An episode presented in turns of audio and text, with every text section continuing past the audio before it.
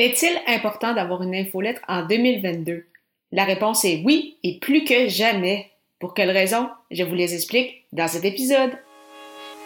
Les médias sociaux en affaires est votre rendez-vous hebdomadaire pour en connaître davantage sur les différents réseaux sociaux et les plateformes de création de contenu dans un contexte d'affaires. Chaque semaine, je, Amélie de Rebelle, répondrai à une question thématique qui vous permettra d'appliquer concrètement ces conseils pour votre entreprise. C'est parti!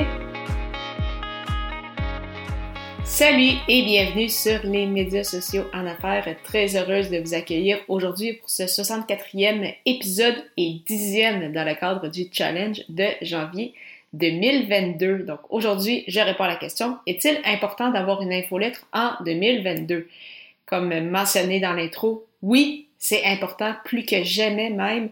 Et euh, la première raison, en fait, c'est parce que l'infolette vous appartient. Comme un site web, comme un podcast, c'est à vous, c'est dans votre univers, donc c'est vraiment vous qui contrôlez en fait ce que vous faites avec votre infolette, c'est vous qui euh, contrôlez euh, à qui vous souhaitez envoyer euh, vos messages, quel type de message que vous souhaitez envoyer à ceux qui ont adhéré à votre infolette, ce qui n'est pas le cas des réseaux sociaux. Donc du jour au lendemain, Facebook, LinkedIn, Instagram ou autres pourraient décider soit de fermer leur plateforme, les chances que ça arrive sont faibles, mais tout de même, ou pourraient décider euh, de changer en fait leur façon de faire et de demander aux entreprises de payer pour euh, utiliser leurs services. Donc vraiment, on est un peu euh, à la merci en fait des, des réseaux sociaux. Donc c'est pourquoi avoir une infolette, c'est très très intéressant puisque justement ça vous appartient. C'est un des rares éléments du du web qui est vraiment votre possession. Donc, c'est pourquoi c'est aussi important et encore plus vrai en 2022, alors que justement, on sait à quel point euh, l'univers web et l'univers en, général changent très rapidement.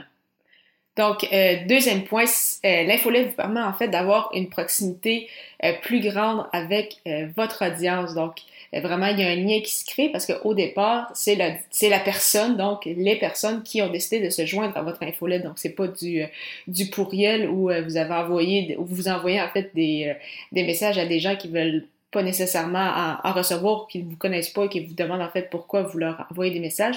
Ce sont des gens qui ont adhéré à votre univers, que ce soit en retour d'un fameux lead magnet, donc d'un aimant à client, ou euh, tout simplement en fait pour euh, avoir des, nouvelles de votre entreprise, de ce que vous faites.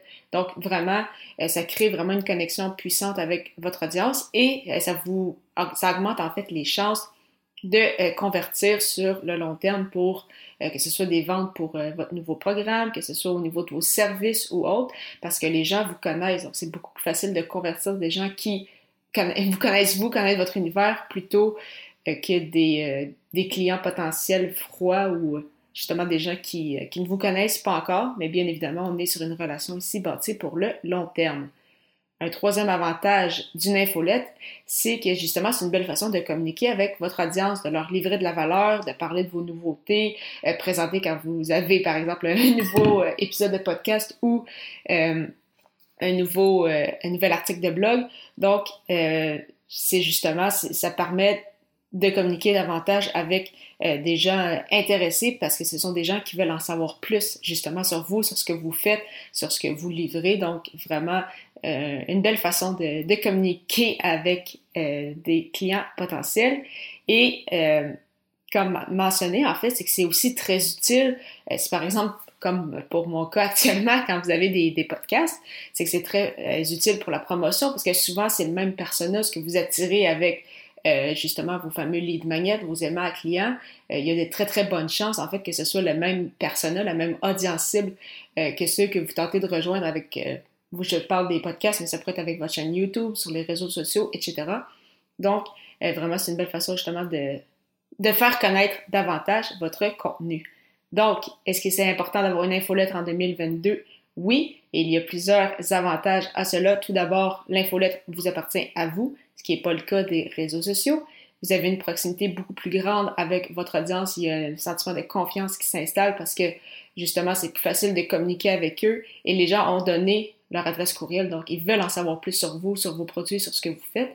Et euh, en lien avec ça, ça vous permet justement euh, de faire de la promotion pour votre création de contenu, car souvent les gens qui vont s'être intéressés à vos produits, services, euh, aimants clients, c'est le même persona que ceux que vous tentez de, de, rejoindre en fait avec votre création de contenu.